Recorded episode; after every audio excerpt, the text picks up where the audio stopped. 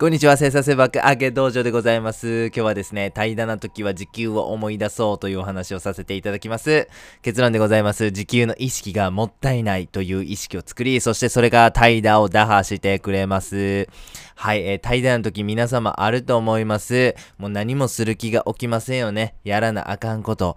もう勉強も仕事もいっぱいやらなあかんことに追われている毎日なんですが、怠惰な時というのは定期的にやってきて、もうその時はほんと YouTube を見る以外の何もできない、そんなあ日々を皆様送ってらっしゃるのではないでしょうか。はい。そんなあなたにですね、ぜひこの、えー、心理学の用語を覚えてください。えー、損失回避の法則というものがございます。はい、ぜひこれ利用していただきたいんですね。はい、えー、定義といたしましては、人は無意識に得することよりも損することを避けようとするということでございますね。はい、具体的に言いますと、利益を得られる状況では、利益を逃すリスクを回避する傾向があると。はい。えー、損失を被る状況では、リスクを負ってでも損失を回避したがると。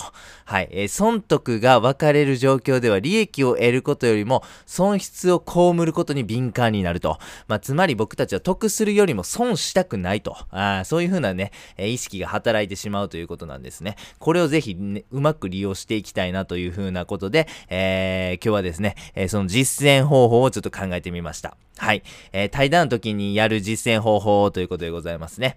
はい。簡単3ステップでございます。えー、ファーストステップは時給をまず計算してください。えー、次のステップは平らな時に時給を思い出してください。そして、えー、最後のステップはとりあえずやりますかとつぶやいてくださいというこの簡単3ステップでございます。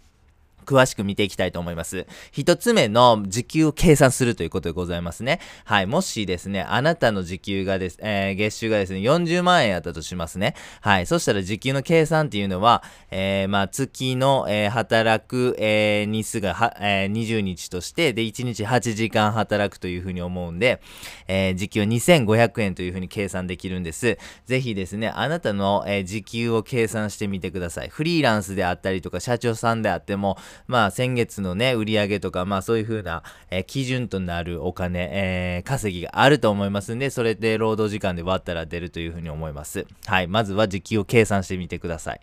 はい。次にですね、えー、その怠惰な状況になった時に、先ほど計算した時給を思い出してほしいんですね。はい。えー、まあ、だらだらしてて、ソファーの上で YouTube 見てると仮定しましょう。その時に時給を思い出すわけでございます。この1時間ダラダラしてたら2500円損しちゃうのか。2500円あったら結構いいディナー食えちゃうよな。もちろん映画も見れるし、スーパー銭湯2回分か、というふうにね、あの、いうふうにこう思い出してほしいんです。時給というものをね。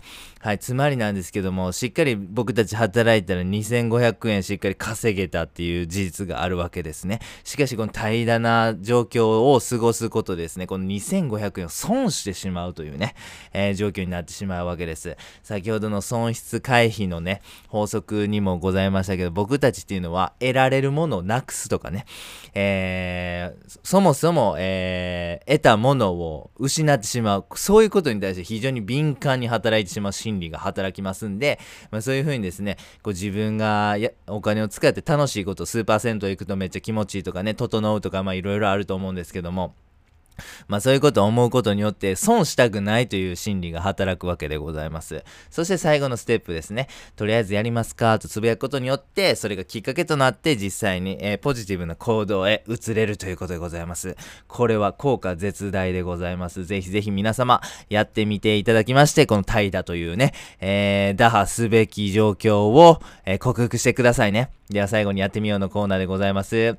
怠惰な時っていうのはもう誰でも対処に苦労するというふうに思うんです。そういう時はね、工夫で、えーと、まあ、それにね、立ち向かってください。実践方法としては、まずは時給を計算すること。そして次に、怠惰な時に、えー、時給を思い出すということ。そして最後に、とりあえずやりますかとつぶやくということでございますね。はい、この損したくないという心理学ね、いろんな場面で使えるというふうに思うんです。もちろんね、こう、例えばクライアントとの商談とかね、あの、その心理を、こう、逆手に取ればですね、相手のこう、選択というものをこう、コントロールできるとかいうね、あのまそういう風な使い方もできますね。あぜひですね、この行動経済学とかね、心理学非常に面白いですし、まあそれをね、あの、実践形式に今日は落とし込んでご紹介させていただきました。ぜひぜひ、えー利用していただければなというふうに考えております。本日は以上です。ありがとうございました。